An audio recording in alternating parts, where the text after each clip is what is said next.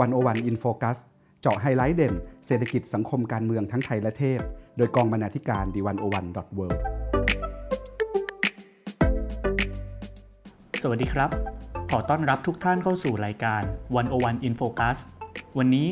ผมวิโรจน์ สุขพิศาลอยู่กับคุณธิติมีแต้ม และคุณวจนาวรรลยางกูร จะชวนคุณผู้ฟังมาสำรวจสันติภาพในชายแดนใต้กัน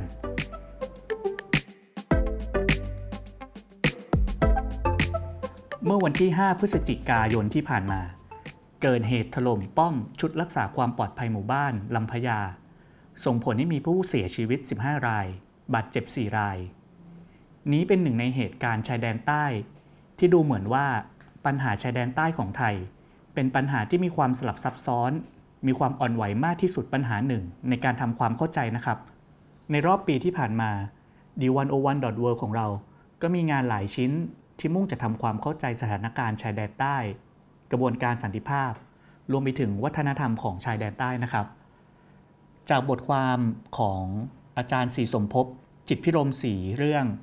อัลกอริทึมของความแปรปรวนในความรุนแรง 15 ปีชายแดนใต้ อาจารย์สีสมภพพูดถึงรายงานจากฐานข้อมูลศูนย์เฝ้าระวังสถานการณ์ภาคใต้นะครับ บอกว่าเหตุการณ์ในพื้นที่จังหวัดปัตตานี ยะลา นราธิวาส และสี่อำเภอของจังหวัดสงขลาตั้งแต่เดือนมกราคม 2547 จนถึงเดือนมิถุนายน 2562 เนี่ยมีเหตุการณ์ความรุนแรงมากถึง 20,000 กว่าเหตุการณ์ มีผู้เสียชีวิต 7,000 ราย และมีผู้ได้รับบาดเจ็บ 13,000 รายนะครับ หากดูเฉพาะสถิติในปี 2562 ก็คือตั้งแต่เดือนมกราถึงเดือนมิถุนายน มีจำนวนเหตุการณ์ 222 เหตุการณ์ มีผู้เสียชีวิต 92 ราย และมีผู้ได้รับบาดเจ็บ 153 ราย อาจารย์ศรีสมภพบอกว่านะครับข้อมูลดังกล่าวเนี่ยสะท้อนลักษณะพิเศษของความขัดแย้งในพื้นที่แห่งนี้ในรอบ 15 ปีที่ผ่านมา ก็คือ แม้ว่าทิศทางของการก่อเหตุความรุนแรงเนี้ยจะมีแนวโน้มลดต่ำลงในรอบ 15 ปีที่ผ่านมา แต่ลักษณะทั่วไปของเหตุการณ์ ก็เป็นความรุนแรงที่มีความยืดเยื้อเรื้อรัง อาจารย์สีสมภพตั้งข้อสังเกตที่น่าสนใจครับว่า ถ้าเหตุการณ์ยังเป็นแบบแผนซ้ำๆแบบนี้ ทิศทางที่เป็นไปได้อาจจะมี 2 แนวทางก็คือ หากพิจารณาจากอิทธิพลของปัจจัยอื่น ๆ ที่เกี่ยวข้องด้วยก็คือ แนวทางแรก ความรุนแรงอาจจะลดต่ำลงไปเรื่อย ๆ ในรอบ 5 ปีข้างหน้า ซึ่งอาจถือได้ว่า เป็นความสำเร็จในการแก้ไขปัญหาความขัดแย้งในภาคใต้ ส่วนแนวทางที่ 2 ก็คือ ในสถานการณ์ความขัดแย้งที่รุนแรง ยืดเยื้อเรื้อรังเช่นนี้ เรื่องที่เกิดขึ้นก็อาจเป็นไปได้ว่าวงรอบใหม่ของความรุนแรง อาจจะเกิดขึ้นอีกในอนาคต คุณผู้ฟังครับ ปัญหาความรุนแรงไม่ได้จำกัดเฉพาะภายในพื้นที่ชายแดนใต้เท่านั้น แต่ยังขยายขอบเขต ไม่เฉพาะในเชิงพื้นที่ เช่นเหตุการณ์คดีน้ำบูดู กับนักศึกษารามคำแหงเท่านั้นนะครับ แต่ยังขยายขอบเขตความรุนแรงมายังพื้นที่วิชาการด้วย เมื่อเร็วๆนี้คุณทิติมีแต้มได้ไปคุยกับอาจารย์ชลิตาปันทุวงศ์อาจารย์ประจำภาควิชาสังคมวิทยา และมนุษยวิทยา คณะสังคมศาสตร์ มหาวิทยาลัยเกษตรศาสตร์ ซึ่งเป็นหนึ่งใน 12 ที่ถูกฟ้องนะครับที่อาจารย์ได้ไปบรรยายเกี่ยวกับเรื่อง ชายแดนใต้ คุณทิติครับ ที่ได้คุยกับอาจารย์ชลิตา มีประเด็นอะไรที่น่าสนใจไหมครับ ครับ สวัสดีครับวันอวันเราได้สัมภาษณ์อาจารย์ชลิตาบรรทุวงศ์หลังจากที่อาจารย์แล้วก็แกนนำพักการเมืองรวม 12 คนนะครับ ได้ถูกกอรมนภาค 4 ส่วนหน้า แจ้งความดำเนินคดี หลังจากที่พวกเขาเนี่ยไปเสวนาเรื่อง พลวัตแก้ปัญหาจังหวัดชายแดนภาคใต้ สู่นับหนึ่งรัฐธรรมนูญใหม่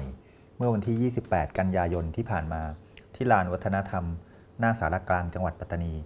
ทีนี้อาจารย์ชลิตาเนี่ยเป็นหนึ่งใน 12 คนที่ถูกฟ้อง ตามมาตรา1นึก็คือเป็นข้อหาที่รัฐเนี่ย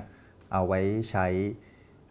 ดำเนินคดีข้อหายุยงปลุกปั่น สร้างความกระด้างกระเดื่องในหมู่ประชาชนนะครับ แต่ว่าถ้าไปดูเนื้อหาที่อาจารย์ชาลิตาได้บรรยายในวงเสวนาเมื่อวันที่ 28 เนี่ย เราจะคัดมาบางส่วนเล่าให้คุณผู้ฟังฟังนะครับว่าเนื้อหาเนี่ยมันสร้างความกระด้างกระเดื่องในหมู่ประชาชนจริงไหมนะครับเอ่อาจารย์ชลิตาได้พูดบนเวทีนั้นว่า มีความจำเป็นที่จะต้องแก้ไขรัฐธรรมนูญใหม่ ที่ประชาชนมีส่วนร่วมตั้งแต่ต้น ในบริบทของจังหวัดชายแดนใต้ คิดว่าเราสามารถใช้เวทีรัฐธรรมนูญมาถกเถียงถึงใจกลางของปัญหาสถานการณ์ความไม่สงบ ที่ผ่านมามีงานวิชาการหลายชิ้นที่บอกว่าปัญหาจังหวัดชายแดนใต้ที่จริงแล้วเป็นปัญหาเรื่องอำนาจอธิปไตยของรัฐไทยในแบบปัจจุบัน ที่ไม่สามารถเผชิญกับความแตกต่างหลากหลาย ทางศาสนาและชาติพันธุ์ได้ ฉะนั้นเราต้องการรัฐที่มีความแยกย่อยยืดหยุ่น มีการใช้อำนาจอธิปไตยที่จะโอบรัดความแตกต่างหลากหลายได้ สามารถจินตนาการถึงการเมืองประเภทต่างๆ ได้ เช่น ประเทศไทยอาจไม่จำเป็นต้องมีรัฐเดี่ยว หรือรัฐรวมศูนย์ ดิฉันหวังว่าในกระบวนการแก้รัฐธรรมนูญ เราจะมีพื้นที่จะที่จะสามารถอภิปรายเรื่องนี้ได้ เราจะต้องทำให้เป็นเรื่องปกติธรรมดาที่เราจะถกเถียงกันถึงมาตราต่างๆ ในรัฐธรรมนูญที่เราจะแก้ไข โดยเฉพาะปัญหาชายแดนใต้ได้โดยตรง ซึ่งอาจจะรวมถึงมาตราหนึ่งด้วยก็ได้ ซึ่งไม่ใช่เรื่องแปลกอะไร นี่คือประโยคที่ ฝ่ายความมั่นคงได้รู้สึกเเป็นกังวลมากก็เลยมีการแจ้งความดำเนินคดี ทีนี้วันโอวันก็ได้ไปสัมภาษณ์อาจารย์ชลิตาเพิ่มนะครับ เพื่อออยากจะเห็นว่าเบื้องหลังความคิดของอาจารย์ชลิตาเกี่ยวกับ 3 จังหวัดชายแดนภาคใต้เนี่ยคืออะไร เราก็ถามว่าอะไรทำให้อาจารย์ไปผูกพันกับชีวิตผู้คนใน 3 จังหวัดชายแดนภาคใต้ อาจารย์ชลิตาตอบว่า เราไป 3 จังหวัดครั้งแรกประมาณปี 2544 ตอนนั้นยังทำงานอยู่ที่มูลนิธิเกษตรกรรมยั่งยืน เป็นองค์กร NGO ที่ทำประเด็นสืบเนื่องมาจากข้อเรียกร้องของสมัชชาคนจน ที่ชุมนุมหน้าทำเนียบรัฐบาล 99 วัน ช่วงปี 2540 ตอนนั้นเครือข่ายเกษตรกรเป็นหนึ่งในกลุ่มที่มีปัญหากับภาครัฐ และพยายามเจรจากับรัฐบาล เพื่อให้รัฐจัดสรรงบประมาณมาแก้ปัญหา เรียกร้องให้รัฐบาลขยับจากการส่งเสริมให้เกษตรกรทำผลิตภัณฑ์เชิงเดี่ยว ที่ใช้สารเคมีมาเป็นเกษตรกรรมแบบยั่งยืน บนแนวคิดว่างบประมาณของรัฐเป็นทรัพยากรส่วนรวมที่ควรจะให้ชาวบ้านได้มีส่วนในการตัดสินใจด้วย พอองค์กรเกษตรจากทุกภาครวมตัวกันและแบ่งเป็นกลุ่มตามลักษณะของระบบนิเวศ ชาวบ้าน 3 จังหวัดก็รวมตัวกันเป็นหนึ่งในเครือข่าย ใช้ชื่อว่าเครือข่ายลุ่มน้ำสายบุรี ชาวบ้าน ที่เป็นมาลายูมุสลิม อย่างอย่างชาวสวนยางที่ได้รับผลกระทบจากความพยายามของรัฐในการสร้างเขื่อนกั้นแม่น้ำสายบุรีก็รวมตัวกัน เพราะถ้าปล่อยให้มีเขื่อน ก็จะทำให้น้ำท่วม พื้นที่หลายชุมชน ชาวบ้านก็ออกมาคัดค้าน สุดท้ายรัฐบาลในยุคนั้นก็มีมติ คณะรัฐมนตรียุติการสร้างไป หลังจากนั้นองค์กรชาวบ้านก็พยายามทำงานเพื่อเสริมสร้างความเข้มแข็งในชุมชน โดยผันตัวมาเป็นเครือข่ายเกษตรนำร่อง ตรงนี้นะครับ ก็คือพื้นฐานของอาจารย์ชลิตา และหลังจากนั้นอาจารย์ชลิตาก็ไปเรียนต่อปริญญาโทปริญญาเอก แล้วอาจารย์ก็ได้มาทำงานวิจัยในพื้นที่ต่อก็เลยกลายเป็นผลผูกพันสืบเนื่องกันมา ที่อาจารย์เอ่อทำงานเกี่ยวกับ 3 จังหวัดชายแดนใต้มาจนถึงทุกวันนี้วันโอวันยังได้สัมภาษณ์อาจารย์ชลิตาเพิ่มนะครับ เช่นคำถามว่าทำไมความพยายามของรัฐไทยในการแก้ปัญหาในพื้นที่ จึงดูเหมือนจะยิ่งทำให้ปัญหาพลวันและรุนแรงขึ้น รัฐไทย โดยเฉพาะหน่วยงานที่ทำงานด้านการพัฒนายังไม่เรียนรู้ และยังใช้วิธีแบบเดิมๆอยู่ ซึ่งมันกระทบต่อความหลากหลายทางชีวภาพ คุณภาพดิน การไหลเวียนของน้ำวิถีการทำอาหารกินของชาวบ้านที่เคยใช้ที่ดินสาธารณะก็เปลี่ยน พอการพัฒนาแบบรัฐไทยเข้ามา มันก็ถูกจัดสรรใหม่ ที่ดินกลับไปเป็นของรัฐ มันไม่ใช่วิถีแบบที่เขาทำกันมา อาจารย์ชลิตายังบอกอีกว่า และหมู่บ้านที่เราเคยเข้าไปอยู่ ชาวบ้านถูกเรียกจากเจ้าหน้าที่รัฐว่าเป็นหมู่บ้านโจร เพราะมีการตรวจค้นและค้นหาผู้ต้องสงสัยเป็นประจำ โรงเรียนปอเนาะถูกเจ้าหน้าที่ค้นถี่มาก พอเป็นแบบนี้มากๆ ก็ทำให้คนหวาดกลัว และไม่สามารถใช้ชีวิตได้ตามปกติ บางคนไม่กล้าอยู่บ้านต้องหนีไปอยู่ที่อื่น บางคนมีค่าหัวติดอยู่ตามด่านตรวจ ลักษณะแบบนี้ทำให้เห็นว่าเขาอยู่ในความหวาดกลัว และไม่มีทางออกที่ถาวร มีแต่ทางออกชั่วคราว เท่านั้น เช่น ชาวบ้านพาลูกหรือพาหลานไปรายงานตัวกับทหาร เพื่อแสดงความบริสุทธิ์ใจ เหมือนอย่างคดีบูดูที่มีการหว่านจับกลุ่มนักศึกษามุสลิมจำนวนมาก ก็ยิ่งสร้างความหวาดกลัวสะสมไปเรื่อยๆ เราถามอาจารย์ชลิตาเพิ่มอีกนะครับว่าอาจารย์ติดตามปัญหาในพื้นที่มานานเนี่ยถึงที่สุดแล้วทำไมเสนอว่า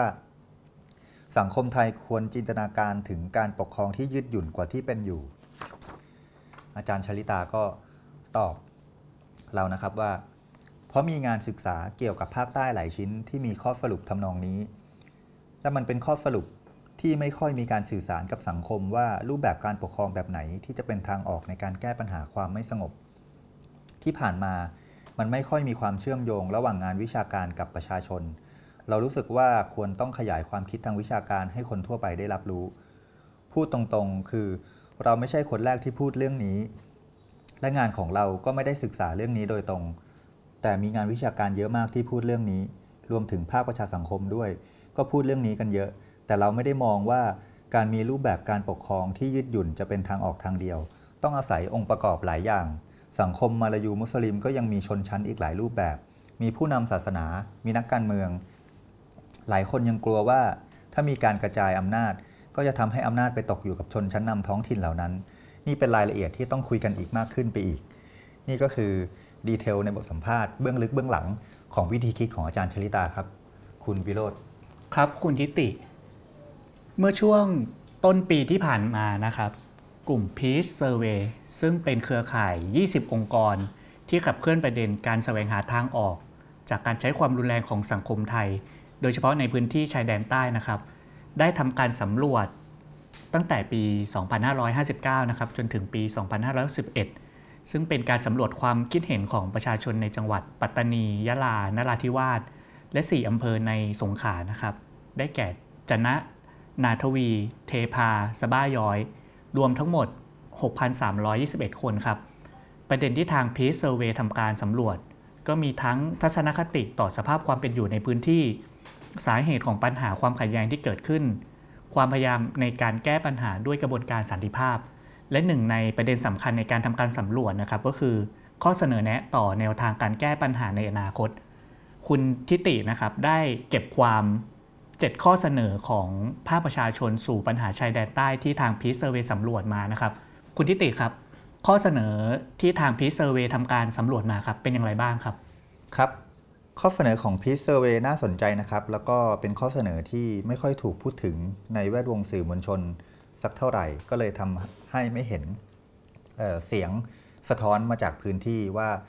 เอาเข้าจริงแล้วเนี่ยพื้นที่ 3 จังหวัดชายแดนใต้ต้องการอะไร เพราะว่าในพื้นที่สื่อมวลชนส่วนใหญ่ก็จะมีแต่ข่าวเหตุการณ์ความรุนแรงนะครับ ในภาพใหญ่ของการสำรวจของ Peace Survey เนี่ยมีรายงานระบุว่า มีประชาชนถึง 42.6%รู้สึกว่าสถานการณ์ยังเหมือนเดิม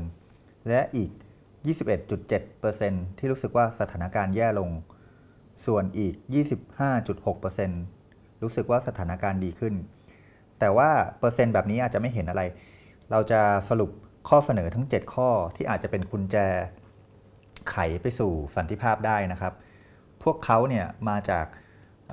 20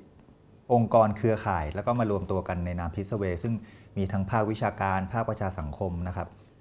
ข้อเสนอที่1ครับเขาบอกว่ายกระดับการพูดคุยสันติภาพ ให้เป็นแกนกลางในการแก้ไขความขัดแย้งทางการเมือง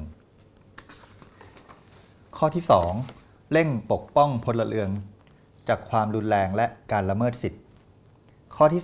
3 ทบทวนประสิทธิผลการแก้ปัญหายาเสพติด และเร่ง ตั้งกลไกพิสูจน์ข้อเท็จจริงเหตุรุนแรง ข้อที่ 4 ตรวจสอบประสิทธิภาพการใช้งบประมาณรัฐ ด้านการพัฒนาในพื้นที่ ข้อที่ 5 ออกแบบระบบการศึกษาที่มีคุณภาพ และสะท้อนวิถีอัตลักษณ์วัฒนธรรม ข้อที่ 6 กระจายอำนาจมากขึ้นด้วยโครงสร้างการปกครองที่มีลักษณะเฉพาะของพื้นที่ และข้อที่ 7 ข้อสุดท้ายนะครับ เปิดพื้นที่ให้คนได้ถกเถียง ในเรื่องอ่อนไหวทางการเมือง โดยไม่ถูกคุกคามจากทุกฝ่าย อันนี้ก็อาจจะทำให้เห็นข้อเสนอในมุมมองเชิงสันติภาพที่เชื่อมโยงกับสิ่งที่อาจารย์ชลิตาได้พูดไว้ตั้งแต่เมื่อกี้นะครับว่าข้อเสนอของอาจารย์ก็มีความรู้สึกว่าอยากให้คนในพื้นที่ได้มีส่วนร่วมในการแสวงหาทางออกจากความขัดแย้งร่วมกัน มันก็ตรงกับข้อเสนอที่ 7 ของ Peace Survey ที่บอกว่าเปิดพื้นที่ให้คนได้ถกเถียงเรื่องอ่อนไหวทางการเมือง โดยไม่ถูกคุกคามจากทุกฝ่าย แต่ว่าในข้อเท็จจริงก็คือการอภิปรายของตัวแทนพรรคการเมืองฝ่ายค้านรวมถึงนักวิชาการอย่างอาจารย์ชลิตาก็ถูกฝ่ายความมั่นคงฟ้องร้องไปแล้วด้วยครับ คุณพิโรธครับ คุณผู้ฟังครับ จากข้อเสนอของกลุ่มพีซเซอร์เวย์รวมไปถึงข้อเสนอของอาจารย์ชลิตานะครับ หากเรามามองภาพใหญ่เรื่องสันติภาพในชายแดนใต้นะครับ ซึ่งดูเหมือนว่ามันยังไม่บรรจบกันสักทีอย่างงานเสวนาเรื่องสันติภาพจังหวัดชายแดนใต้ โอกาสการขยายตัวของความรุนแรงและบทบาทของคนนอก ซึ่งคุณวัจนาได้ไปเก็บความจากงานสัมมนาครั้งนี้มาครับ มันมีประเด็นอะไรที่น่าสนใจจากงานนี้ไหมครับ ค่ะ สวัสดีค่ะ ก็จากงานเสวนาที่ได้เก็บเป็นรายงานมานะคะ เมื่อเดือนสิงหาคมที่ผ่านมาซึ่งมีการจัดงานก็งานนี้เป็นการพูดถึงการแก้ปัญหาจังหวัดชายแดนใต้ด้วยกระบวนการสันติภาพเป็นหลักนะคะ สิ่งที่น่าสนใจก็คือมีอาจารย์ พัทธิรานาอุไรรัตน์ค่ะ เป็นอาจารย์สถาบันสิทธิมนุษยชน และสันติศึกษา ที่มหาวิทยาลัยมหิดลนะคะ บนเวทีก็ได้นำเสนองานวิจัยที่อาจารย์ไปศึกษามาในหัวข้อ บทบาทนานาชาติกับกระบวนการสันติภาพชายแดนใต้ และบางมุมมองต่อภาพอนาคต ซึ่งเป็นการตอบคำถาม เรื่องการดำเนินการกระบวนการสันติภาพนะคะ โดยเฉพาะในบทบาทขององค์กรระหว่างประเทศ ในฐานะคนนอก ว่าควรมีบทบาทแค่ไหนในการแก้ปัญหานี้ เมื่อรัฐบาลไทยพยายามแสดงออกเสมอมาค่ะว่า ปัญหาชายแดนใต้เป็นปัญหาภายในไม่ต้องการให้เกิดการแทรกแซงจากภายนอกนะคะ โดยงานวิจัยของอาจารย์พัทธิรานะคะ ตั้งประเด็นว่า สังคมไทยและรัฐไทยควรมองท่าทีขององค์กรระหว่างประเทศเหล่านี้อย่างไร เพื่อเป็นประโยชน์ในการขับเคลื่อนขบวนการสันติภาพนะคะ โดยอาจารย์ได้เก็บข้อมูลจากการพูดคุยสัมภาษณ์กับ ข้าราชการระดับสูงนะคะ แล้วก็มีคนในกระบวนการพูดคุย ฝ่ายขบวนการ องค์กรนานาชาติ ภาคประชาสังคม และนักการเมืองค่ะ ที่น่าสนใจก็คือว่าอาจารย์พัทธิราพบว่า แม้ว่าเวลาจะผ่านมาถึง 15 ปีแล้ว แต่ว่าเจ้าหน้าที่รัฐไทยซึ่งเป็นข้าราชการระดับสูง ที่ทำงานในคณะพูดคุยสันติภาพนะคะ เปิดเผยกับอาจารย์ว่าทางคณะทำงานเอง ก็ไม่ได้มีความรู้เรื่องกระบวนการพูดคุยมากนัก โดยทางข้าราชการระดับสูงให้ให้สัมภาษณ์อาจารย์ว่า การขาดแคลนความรู้ในเรื่องกระบวนการพูดคุยสันติภาพของฝ่ายไทยเอง ไม่มีใครรู้เรื่องกระบวนการสันติภาพ กระบวนการพูดคุยสันติภาพมาก่อน หลักสูตรการศึกษาเองก็ไม่มี ตอนนี้ก็รู้บ้าง แต่ยังถือว่าน้อยอยู่ในส่วนของคณะทำงาน ความเห็นนี้นะคะก็ไม่แตกต่างกับที่ฝ่ายความมั่นคงบอกว่าในการเรียนการสอนของทหารนะคะ ก็ได้เรียนรู้เรื่อง การรักษาสันติภาพ แต่ไม่รู้เรื่องการพูดคุยสันติภาพที่จะมาใช้ในการแก้ปัญหาว่าว่าจะทำยังไงนะคะ เช่นเดียวกับกระทรวงการต่างประเทศเองก็ยอมรับว่าไม่มีความรู้เรื่องนี้ แล้วก็ไม่รู้ด้วยว่าจะทำว่าจะทำงานยังไงค่ะ อีกส่วนหนึ่งที่น่าสนใจในงานวิจัยของอาจารย์พัทิรานะคะ ก็คือบทบาทของนานาชาติที่จะเข้ามามีส่วนร่วมในในการเป็นผู้อำนวยความสะดวกในการพูดคุยค่ะ เพราะที่ผ่านมาก็มีหลายหลายฝ่ายนะคะ คาดหวังว่าจะให้รัฐบาลมาเลเซียเป็นผู้ที่เข้ามารับหน้าที่นี้ค่ะ โดยมีผู้ให้ความเห็นกับอาจารย์พัทิราว่า ประเทศมาเลเซียโดยรัฐบาลมาเลเซียนะคะควรจะเป็นผู้เข้ามาอำนวยความสะดวกในการพูดคุย เพราะว่ามีมิติความเกี่ยวข้อง ในเชิงศาสนาและชาติพันธุ์ค่ะ โดยมีฝ่ายขบวนการได้พูดคุยกับอาจารย์พัติราบอกว่า มาเลเซียมีความเหมาะสมที่สุด ถ้าเทียบกับประเทศอินโดนีเซีย หรือสิงคโปร์ เพราะสองประเทศหลังมีความสัมพันธ์ทางอำนาจระหว่างรัฐกับรัฐ แต่มาเลเซียยังมีลูกหลานชาวปัตตานีในรัฐบาล และในโครงสร้างของมาเลเซีย และผู้ใหญ่เคยเล่าว่ามาเลเซียมีการสาบานในรัฐสภากันว่า ปัญหาสามจังหวัดชายแดนใต้เป็นสิ่งวายิบคือเป็นสิ่งจำเป็น ที่มาเลเซียต้องช่วยพี่น้องใน 3 จังหวัดค่ะ แต่ก็มีสื่อในมาเลเซียที่สะท้อนว่า แท้จริงแล้วทาง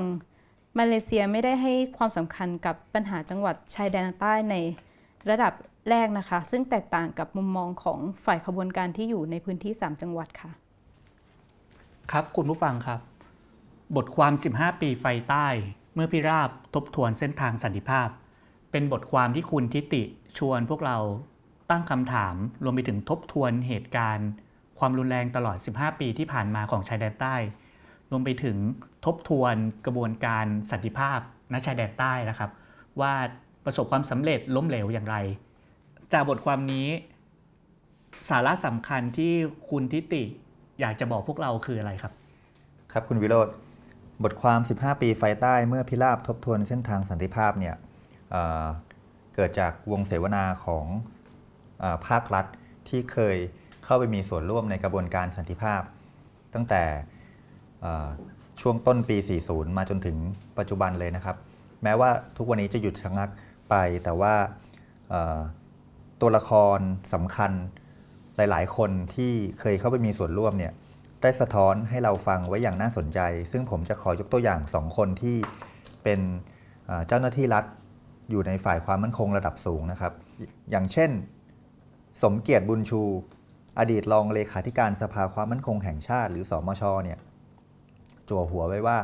ให้มองคนที่ต่อสู้เป็นเพื่อนร่วมชาติ จากที่ฝ่ายรัฐไทยกับขบวนการติดอาวุธต่อสู้กันมายาวนานคำถามคืออะไรคือจุดเริ่มต้นของการเลือกหันหน้ามาพูดคุยกัน แม้ว่าโดยข้อเท็จจริง ปัจจุบันยังไม่มีฝ่ายไหนวางอาวุธลงอย่างสิ้นเชิง เส้นทางการพูดคุยสันติภาพที่ผ่านมา หลายคนคงเป็นห่วงและท้อใจ กับปัญหาภาคใต้ว่าแก้ยากและซับซ้อน แต่โดยส่วนตัวของคุณสมเกียรติเนี่ย เชื่อว่ายังแก้ได้ และเป็นเรื่องของการเปลี่ยนมุมมอง เป็นเรื่องของการปรับความคิดเพื่อความคลี่คลายปัญหา เขามองว่าจุดเปลี่ยนสำคัญเริ่มเมื่อปี 2540 เมื่อสอมช ได้ลงไปประเมินตรวจสอบในพื้นที่ และพบว่าไทยเนี่ยใช้นโยบายมาหลายฉบับ แต่คำถามคือทำไมถึงไม่ได้ผล ปัญหาสำคัญ 2 เรื่องคือ เรื่องแรก ฝ่ายรัฐไทยให้ความสำคัญกับความมั่นคงของรัฐเป็นหลัก และละเลยหรือให้ความสำคัญน้อยเกินไปกับความมั่นคงทางชีวิตของประชาชน แนวคิดดังกล่าวจึงนำมาสู่ปัญหาที่ 2 คือก่อนหน้าปี 2540 นโยบายล้วนจะทำจากส่วนกลาง ไม่ได้ให้คนในพื้นที่มีส่วนร่วมเลย จึงเป็นที่มาของการทำนโยบายใหม่ เริ่มใช้ปี 2542 การปรับนโยบายใหม่เริ่มจากความต้องการของประชาชนในพื้นที่ว่ามีอะไรไม่มั่นคง และมีความอึดอัดและไม่เป็นธรรมอย่างไร แต่ข้อเท็จจริงของเหตุการณ์ความรุนแรงก็ยังปะทุขึ้นหลังปี 2547 เป็นต้นมา กระทั่งปี 2549 สมเกียรติเล่าว่าทางคณะกรรมการยุทธศาสตร์ ภายใต้สมช ได้รับการติดต่อจากองค์กรต่างประเทศที่ทำงานด้านสันติภาพ ว่าสามารถเข้าถึงคนในขบวนการที่ใช้ความรุนแรงอยู่ในพื้นที่ได้ ถ้ารัฐบาลสนใจก็จะทำหน้าที่ประสานงานให้เกิดการพูดคุยได้ สมเกียรติบอกว่า มีข้อแม้ว่าให้รับรู้กันในวงจำกัด เพราะมีความละเอียดอ่อน เป็นเรื่องที่คนส่วนใหญ่อาจจะยังไม่เห็นด้วย หลังจากที่ฝ่ายนโยบายได้ปรึกษาหารือกัน ทั้งเลขาธิการสภาความมั่นคงแห่งชาติในขณะนั้น ผู้บัญชาการทหารบกในขณะนั้น ก็เห็นตรงกันว่าควรจะลองทำเราพยายามทบทวนอดีตที่ผ่านมาพบว่าเวลาที่รัฐเจรจากับฝ่ายที่ใช้ความรุนแรง หรือฝ่ายตรงข้ามกับรัฐ หลายครั้ง เราตั้งสมมติฐานว่าพวกเขาเป็นผู้หลงผิด และพยายามหาวิธีการให้ผู้หลงผิดกลับมามอบตัว หรือให้ความร่วมมือกับทางการ โดยมีข้อแลกเปลี่ยนบางอย่างที่ทำให้เกิดความมั่นใจ เช่น โครงการผู้ร่วมพัฒนาชาติไทย แต่เราพบว่าเมื่อเขากลับมาแล้ว เขาก็ยังต้องพบกับปัญหาเงื่อนไขเดิมๆที่เป็นเหตุให้เขาต้องออกไปต่อสู้อยู่ เราจึงมองว่าวิธีการมองคนที่ต่อสู้กับรัฐ เป็นผู้หลงผิดจึงใช้ไม่ได้อีกต่อไป เราไม่สามารถจะวางสถานะของผู้ที่ต่อสู้เป็นแบบเดิมได้ ต้องมองเขาเป็นเพื่อนร่วมชาติ เป็นหุ้นส่วนในการหาทางออกจากความขัดแย้งร่วมกัน วิธีการมองดังกล่าวอย่างน้อยก็สร้างความรู้สึกไว้วางใจต่อกันได้ อันนี้คือทัศนะของสมเกียรติบุญชูอดีตรองเลขาธิการสภาความมั่นคงแห่งชาตินะครับ อันนี้คือเป็นราชการ แต่ในขณะที่มุมมอง ของอีกคนหนึ่งที่น่าสนใจมากครับ คุณวิโรธก็คือมุมมองของพลเอกอุดมชัยธรรมศาสตร์โรธเขาเคยเป็นอดีตแม่ทัพภาค 4 ก็คือมีบทบาท อยู่ในพื้นที่ 3 จังหวัดชายแดนภาคใต้โดยตรงนะครับ อนาคตของการพูดคุยสันติสุขเนี่ยเป็นอย่างไรพลเอกอุดมชัยธรรมสาโรธเคยเป็นหนึ่งในแกนนำตัวแทนของฝ่ายรัฐไทยที่ไปเจรจากับฝ่าย ผู้ก่อการหรือผู้ใช้ความรุนแรงในพื้นที่หรือขบวนการ BIN ด้วยตัวเองด้วยนะครับ ตั้งแต่คอสชรัฐประหารมาเมื่อเดือนพฤษภาคม 2557 รัฐบาลทหารได้สารต่อการพูดคุยเพื่อสันติภาพต่อจากรัฐบาลยิ่งลักษณ์ค่เปลี่ยนชื่อจากพูดคุยสันติภาพมาเป็นพูดคุยเพื่อสันติสุข อดีตแม่ทัพภาค 4 ก็ถูกแต่งตั้งให้เป็นหัวหน้าคณะพูดคุยนะครับ เพียงไม่กี่เดือน เขาบอกว่า ในอดีตผมผ่านสงครามพรรคคอมมิวนิสต์แห่งประเทศไทยมา มันไม่ใช่ด้วยกำลังอาวุธที่ยุติสงครามได้ แต่เป็นสันติวิธีน่าสนใจมากครับ นี่คือทัศนะของทหารที่จับอาวุธเคยต่อสู้มาในอดีตพลเอกอุดมชัยเนี่ยยังบอกอีกว่า ในฐานะนายทหารที่เติบโตมาในพื้นที่ชายแดนใต้ เขามองว่าความรุนแรงเป็นเพียงด้านหน้าที่แสดงออกถึงการประท้วงรัฐ แต่อะไรที่อยู่เบื้องหลัง อาจเป็นเรื่องของเจ้าของบ้านที่อยู่ในบ้านตัวเองแล้วอึดอัด เราต้องศึกษาเข้าไปในลากลึกว่านอกจากเรื่องการใช้อาวุธแล้วมีเรื่องอะไรพลเอกอุดมชัยพูดว่า พวกเราหลีกเลี่ยงที่จะพูดคำว่าโอโตนามีกัน ผมว่านี่เป็นประเด็นที่เราต้องหาทางออก มันเป็นเรื่องยากที่จะชี้แจงให้กับคนที่ไม่ได้อยู่ในปัญหานี้เข้าใจ โดยเฉพาะคนที่เข้ามาบริหารบ้านเมือง ในระดับกำหนดนโยบาย ว่ามันไม่ใช่ปัญหาแค่เรื่องการใช้ความรุนแรง แต่เป็นปัญหาโครงสร้างเชิงวัฒนธรรม ผมเคยพูดสมัยผมเป็นแม่ทัพ ผู้ที่ต่อสู้กับเราเขาไม่ใช่อาชญากรโดยสันดาน อาชญากรรมมันเกิดจากความคิดความเชื่อของเขา ดังนั้นวิธีการแก้ปัญหามันไม่ใช่เรื่องของกฎหมายอย่างเดียว เราคงไม่สุดโต่ง ต้องคุยกับคนที่คุมกำลังและอีกหลายส่วนที่ไม่ถืออาวุธทั้งนอกและในประเทศ และประชาชน เราต้องหาทางออกให้ได้ว่า ในบรรดาคนเหล่านี้ใครจะดำเนินการอย่างไร นี่เป็นประเด็นใหญ่ที่สังคมควรจะรู้ว่าพี่น้องใน 3 จังหวัดชายแดนใต้ จริง ๆ แล้วเขาต้องการอะไร เขาอาจจะบอกว่าเขาอยากแยกเป็นเอกราช แต่เรายังไม่ได้ฟังเลยว่าเขาอยากปกครองกันอย่างไร มีลักษณะอย่างไรในรัฐนั้น เพราะฉะนั้นสิ่งที่ผมต้องการไปทำคือไปรับฟังมาแล้ววิเคราะห์นี่คือจุดยืนของผม อดีตแม่ทัพภาค4ยังบอกต่อนะครับว่า ถ้าเรามองเรื่องนี้เป็นเรื่องการเมือง การเมืองในทัศนะผม เป็นเรื่องระหว่างผู้ปกครองกับผู้ถูกปกครอง ซึ่งผู้ถูกปกครองใน 3 จังหวัดชายแดนใต้ เขาอึดอัดเขาไม่อยากอยู่กับเรา การดำเนินงานของเขาก็เป็นการเคลื่อนไหวในลักษณะการเมืองที่มีองค์กรนำมีแนวร่วม มีมวลชน และมีกองกำลังเข้ามาเกี่ยวข้อง ปัจจุบันมันถึงเวลาที่เราจะต้องพูดคุยกัน บทพิสูจน์ที่ชัดมากที่สุดคือความทุกข์ยากของประชาชน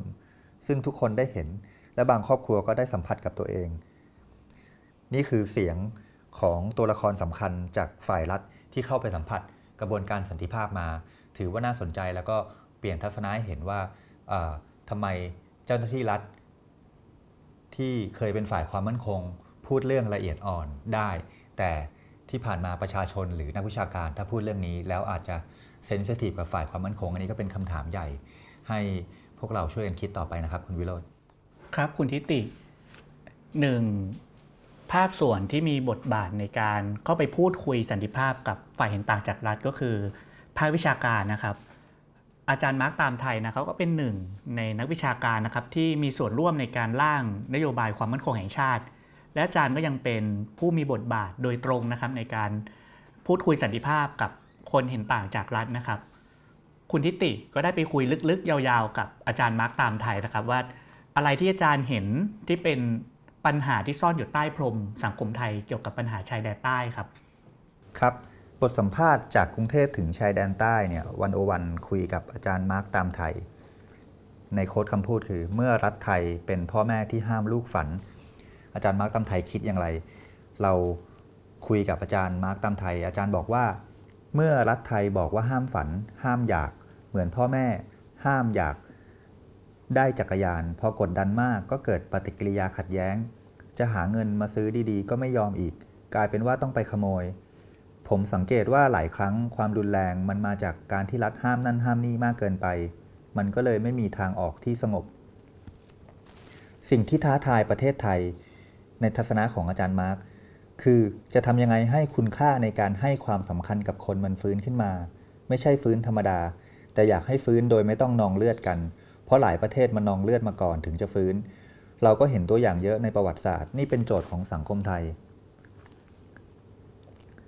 คำถามต่อมาคืออะไรคือสิ่งที่ซ่อนอยู่ใต้พรมสังคมไทยทำไมฉากหลังของเมืองแห่งรอยยิ้ม คือเลือดที่นองแผ่นดินมาอย่างยาวนาน โดยเฉพาะในพื้นที่ชายแดนภาคใต้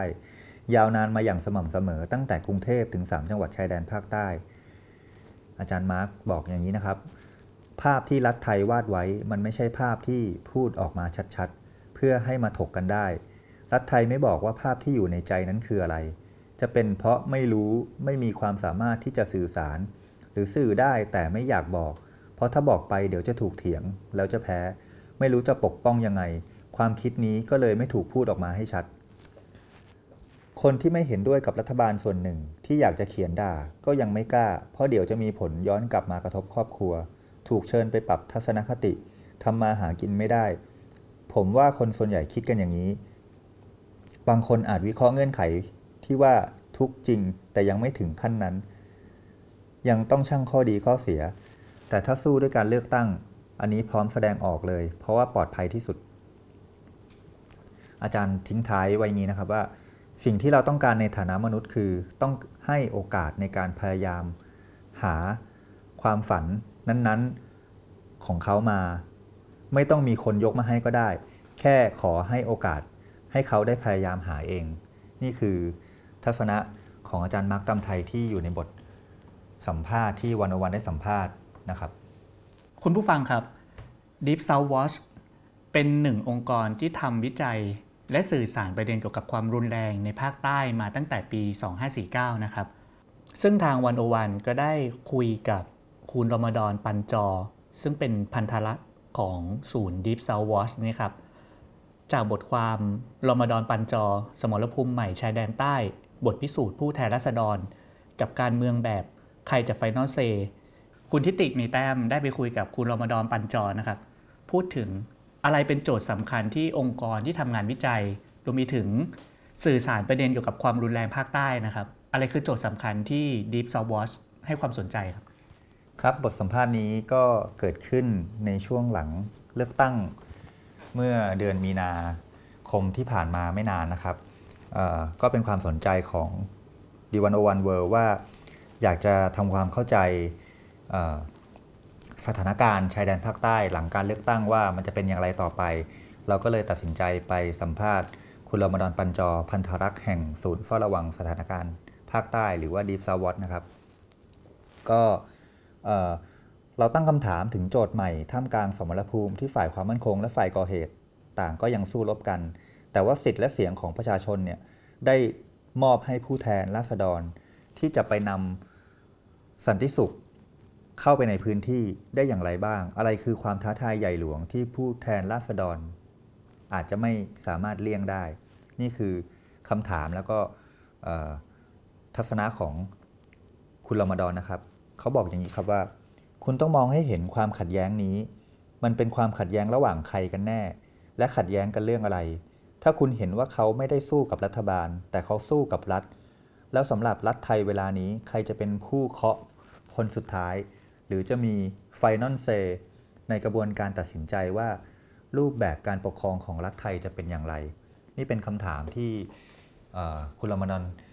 ได้แสดงทัศนะไว้อย่างแหลมคมนะครับ ว่าถึงที่สุดเนี่ย เป็นไปได้ว่าเสียงชี้ขาดเนี่ยไม่ได้อยู่ที่ประชาชนจริง ๆ หรือหรือไม่ครับคุณรมดอนยังพูดอีกนะครับว่า หากมีการเจรจาสันติภาพในนามของรัฐบาล มีการส่งผู้แทนไปเจรจากับกลุ่มกบฏ ความชอบธรรมของผู้แทนรัฐบาลจะมีพอหรือไม่ เพราะท้ายที่สุดแล้วเนี่ยคนที่ตัดสินใจของฝ่ายรัฐไทย อาจไม่ได้เป็นรัฐบาลที่มาจากการเลือกตั้งอยู่ดี หรืออาจไม่ได้ขึ้นอยู่กับมติจากรัฐสภาไทย ที่ผ่านการเลือกตั้งมา แต่อยู่ที่อำนาจที่เหนือกว่านั้น อันนี้คุณรมดอนได้พาเท้าความย้อนกลับไปก่อนที่จะมาสู่กระบวนการสันติภาพนะครับ หลังจากยุคทักษิณนักการเมืองเนี่ยเงียบไปคุณหืออะไรไม่ได้ คุณไม่สามารถยึดกลุ่มทิศทางได้ คณะกรรมการ คณะกรรมธิการในรัฐสภาได้แค่ศึกษาแนวทางแก้ปัญหาเท่านั้น การตรวจสอบฝ่ายบริหารหรือฝ่ายที่ใช้กำลังก็มีน้อย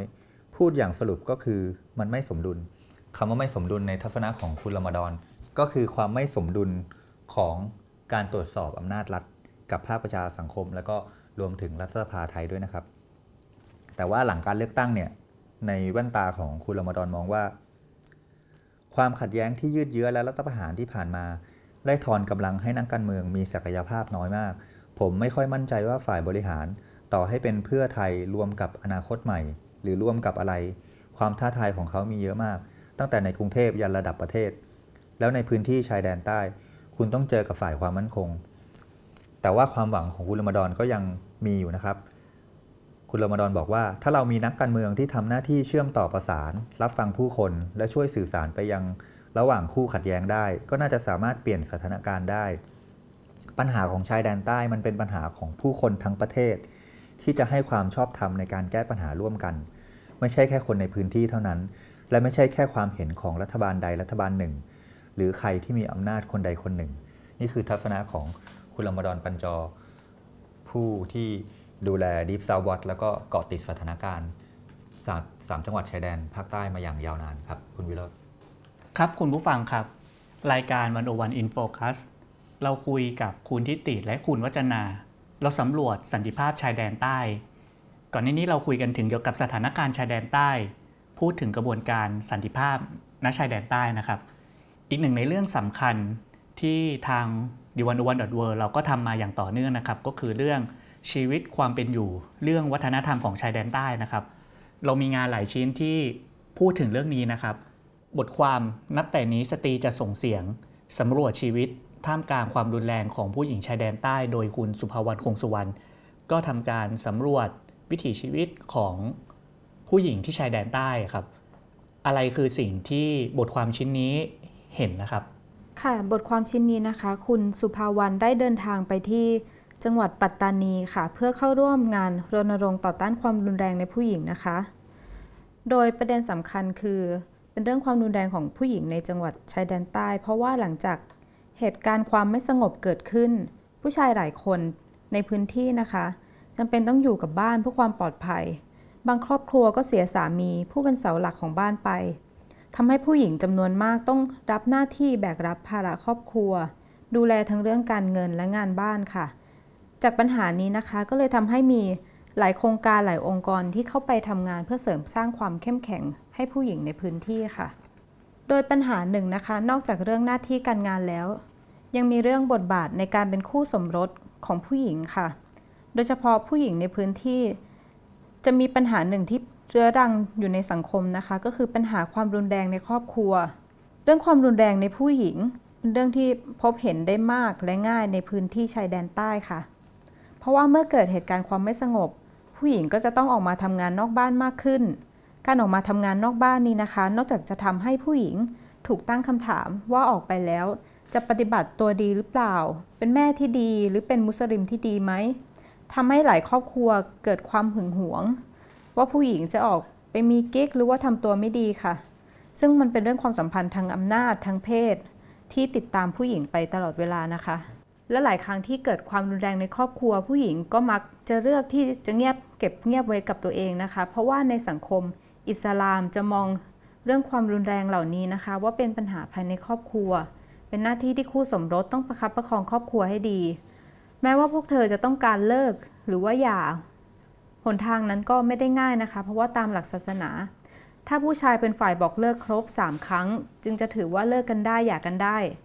แต่ว่าผู้หญิงต่อให้พูดว่าอยากจะเลิกหรือหย่าเป็นสักร้อยครั้งก็จะไม่มีผลค่ะ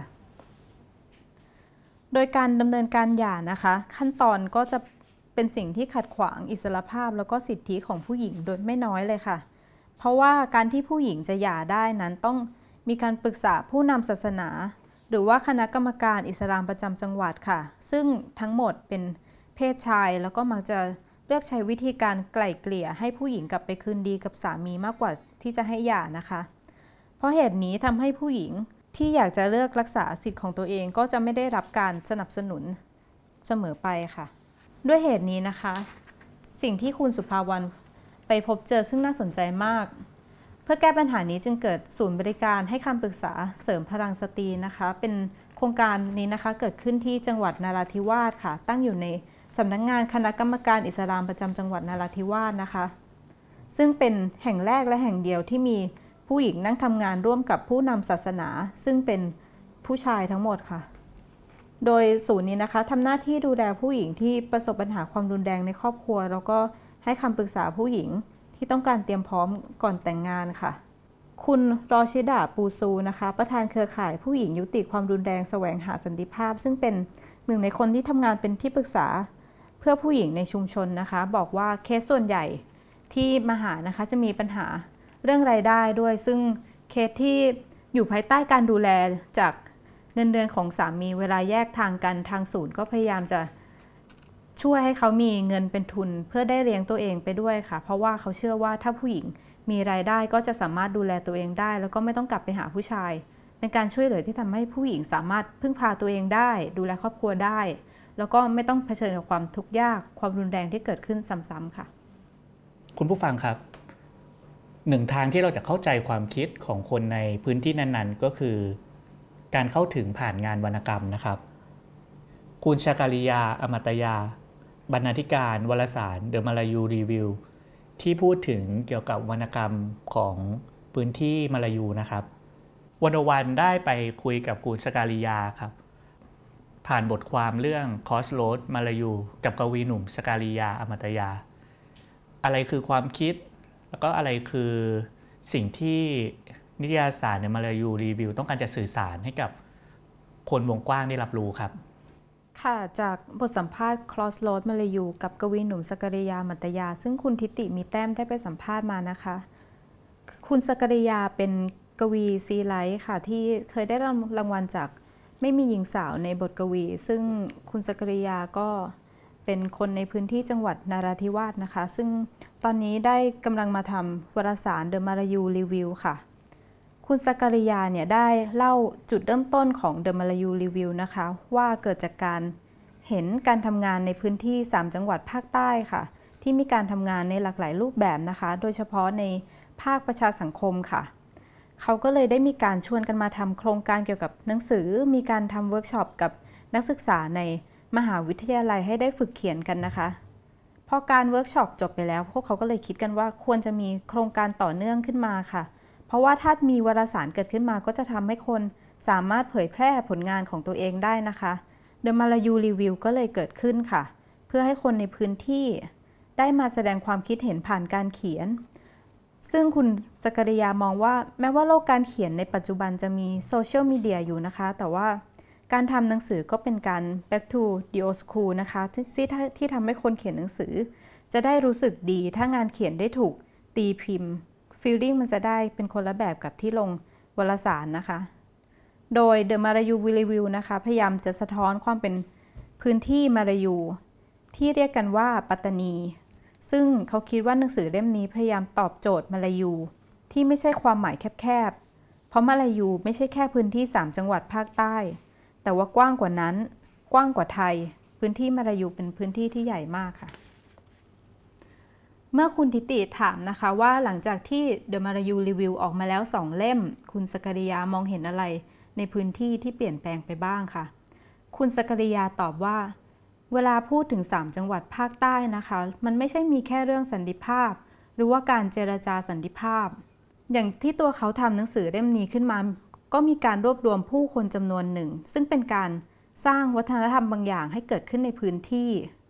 ยังมีสิ่งอื่น ๆ ที่รอให้คนที่มีความถนัดเฉพาะทางได้ทำต้องเฉพาะทางเพื่อที่จะลงลึกเข้าไป เป็นการทำในสิ่งที่เราถนัด แล้วมันก็จะดึงดูดคนอื่นที่สนใจด้านเดียวกัน The Malayu Review เป็นภารกิจที่ทำขึ้นมาเพื่อสนองสังคมอย่างหนึ่ง เพราะว่าพวกเขาเห็นว่าในความเป็นมาลายูมันก็มีของดีทำไมถึงจะไม่ทำเราก็ทำมันขึ้นมา และการพูดถึงมาลายูร่วมสมัย ก็ไม่จำเป็นต้องเป็นแค่ในเรื่อง 3 จังหวัดด้วย จริง ๆ มันเปิดกว้างเพื่อให้คนนอกได้จอย และสามารถตีความ 3 จังหวัด หรือว่าตีความความเป็นมาลายูได้ค่ะ คุณผู้ฟังครับแวรุ่มไปไหน เป็นหนึ่งในเพจเกี่ยวกับเรื่องการท่องเที่ยวชายแดนใต้ ที่ทำโดยกลุ่มวัยรุ่นในพื้นที่ 3 จังหวัดชายแดนใต้นะครับ โดยคุณบุคอลีอีซอ และคุณกรวันภูริวัตร ซึ่งทางคุณสุภาวรรณคงสุวรรณได้ไปพูดคุยกับ 2 ผู้ก่อตั้งแวรุ่มไปไหนครับ โดยไปคุยเกี่ยวกับความคิดความเห็นของวัยรุ่นในพื้นที่ชายแดนใต้นะครับ อะไรคือสิ่งที่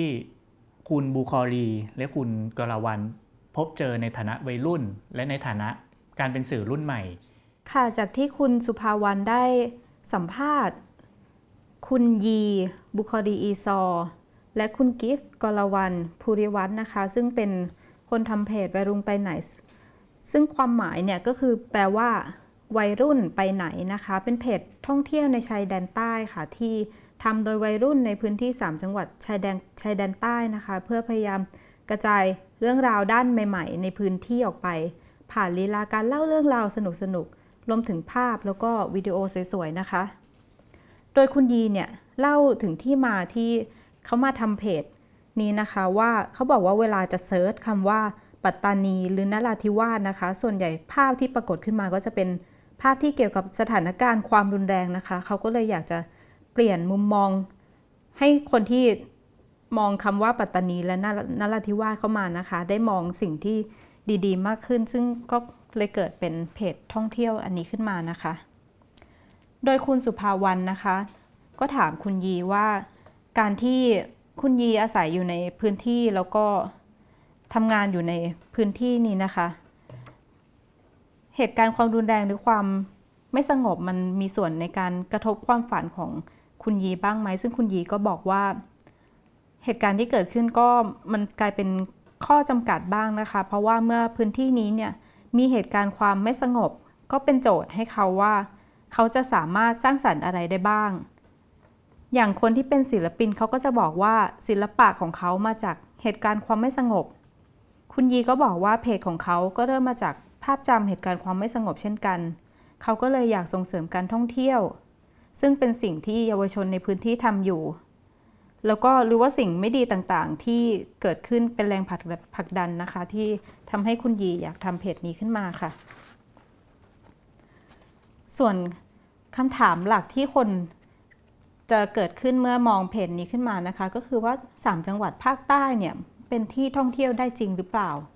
คุณกิฟนะคะ ก็บอกว่า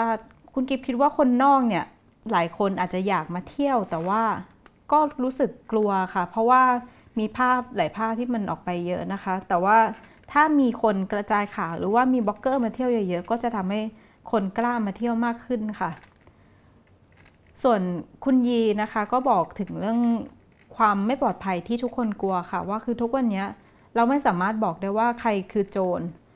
เราไม่ค่อยอยากโฟกัสเท่าไหร่กับสิ่งที่ไม่ดี และไม่อยากทำลายบ้านตัวเองด้วย ถ้าเขาคือคนในบ้านจริง ๆ เขาจะไม่ทำลายบ้านตัวเองนะ ผมว่า ส่วนการนำเสนอภาพชายแดนใต้ในสื่อนะคะ คุณกิฟบอกว่าเวลาออกข่าวเนี่ยสื่อมักจะพาดหัวว่า จังหวัดปัตตานีระเบิด ทั้งๆทที่มันเป็นแค่ จุดเล็กๆ ที่เกิดระเบิด แต่ว่าสื่อเนี่ยจะใช้หัวข้อว่า 3 จังหวัดหรือพื้นที่สีแดง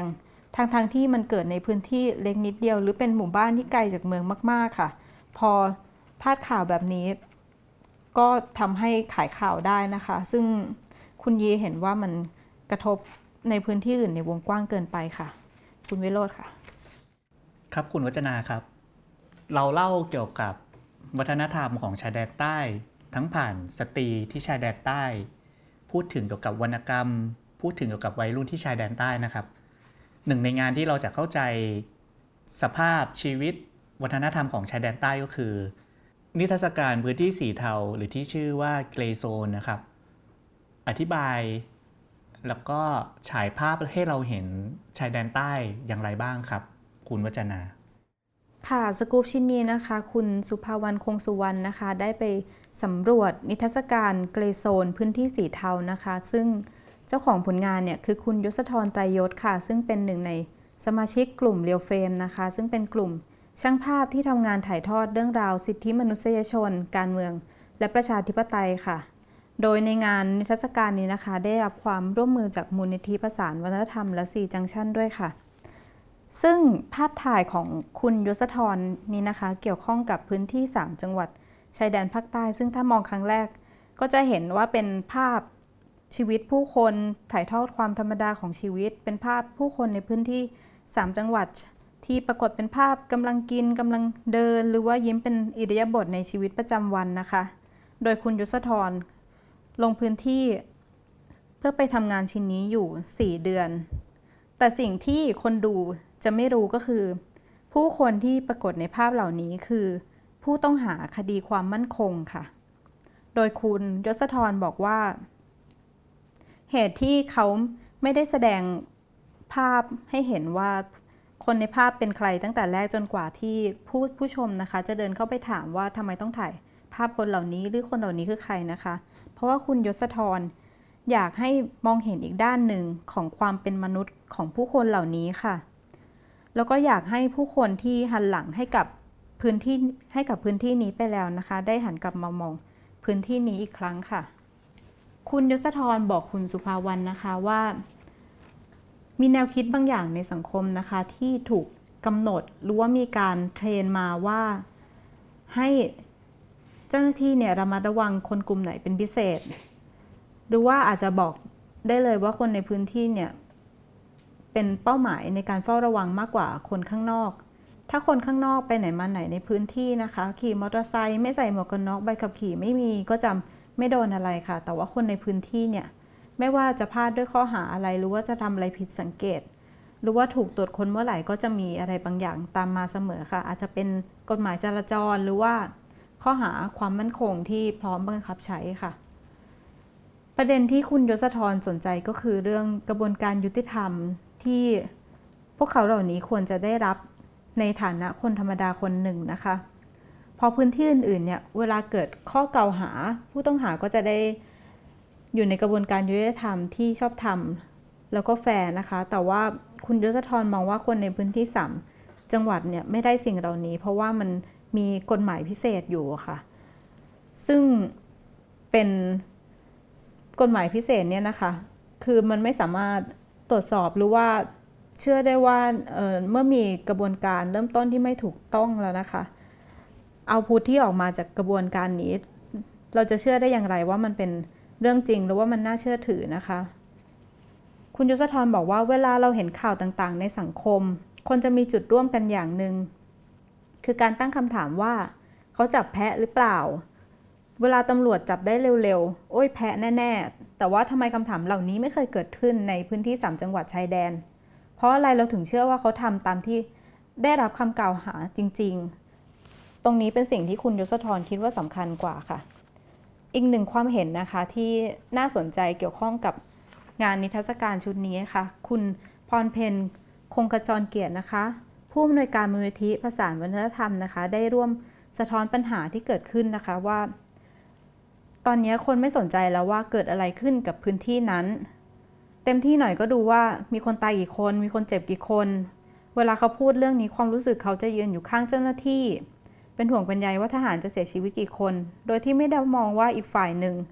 เป็นยังไงไม่ได้แคร์ว่าจะมีชาวบ้าน ผู้ได้รับบาดเจ็บ มีคนถูกจับไหมหรือว่าคดีเป็นยังไงบ้าง ไม่เคยมีใครตั้งคำถามกับพื้นที่นี้ก็เลยรู้สึกว่า เมื่อไหร่ก็ตามที่คนเขาหันหลังไปแล้ว เขาก็จะไม่สนใจแล้วมันเท่ากับเป็นการ ให้ฉันทามติไกลๆกับรัฐว่าจะใช้อำนาจจัดการอะไรก็ได้ คุณพรเพนบอกอีกว่า สังคมจะดราม่ามากเป็นพิเศษเลยว่ามีทหารตายเท่าไหร่ มีการจัดงานศพใหญ่โต มีการเลื่อนยศ มีการทำพิธีด้วยความเคารพ เราไม่ได้คิดว่าเขาสมควรจะเสียชีวิตนะ ไม่ควรมีใครต้องตายกับเรื่องในพื้นที่นี้อยู่แล้ว แค่รู้สึกว่ามันควรให้ความยุติธรรม หรือมองกันให้รอบด้านว่าปัญหามันเกิดจากอะไร แล้วทำไมมันถึงไม่จบสิ้นสักที แล้วเราควรจะ take care ผู้คนอื่นๆ ให้เหมือนกับคนจากภาครัฐหรือเปล่า ค่ะ คุณวิโรจน์นี่คือสิ่งที่ได้จากนิทรรศการพื้นที่สีเทาค่ะ คุณผู้ฟังครับ One O One in Focus สำรวจสันติภาพชายแดนใต้ เราชวนคุณผู้ฟัง เข้าใจสถานการณ์ชายแดนใต้ กระบวนการสันติภาพ วัฒนธรรมของชายแดนใต้ ผ่านงานของ d 1 0 1 w o r l d หลายชิ้น นอกจากผลงานที่เราเล่าไปข้างต้นแล้วนะครับ ก็ยังมีงานว่าด้วยชายแดนใต้อีกหลายชิ้น ที่อยากจะชวนคุณผู้ฟังติดตาม นอกจากนั้นนะครับ งานว่าด้วยชายแดนใต้ของ d 1 0 1 w o r l d ของเราก็ยังได้รับรางวัลหลายชิ้นนะครับ อย่างเราได้รับรางวัลชมเชย ข่าวออนไลน์ที่นำเสนอรูปแบบคลิปวิดีโอยอดเยี่ยม ประจำปี 2562 จากสมาคมผู้ผลิตข่าวออนไลน์ จากผลงาน The Deep Sound คลิปสารคดีที่ว่าด้วยคดีน้ำบูดูกับนักศึกษารามคำแหง และเรายังได้รางวัลดีเด่น ด้านข่าวและสารคดีเชิงข่าวประเภทสื่อออนไลน์ จาก Amnesty International ประเทศไทย ปี 2561 จากผลงานอันวาปาตานี แม่น้ำจระเข้ซึ่งเป็นงานที่ว่าด้วยกระบวนการยุติธรรมในชายแดนใต้ คุณผู้ฟังครับ วันนี้รายการวันโอวันอินโฟกัสผมวิโรธ คุณทิติ และคุณวัจนาขอลาไปก่อน สวัสดีครับ ครับ สวัสดีครับ สวัสดีค่ะ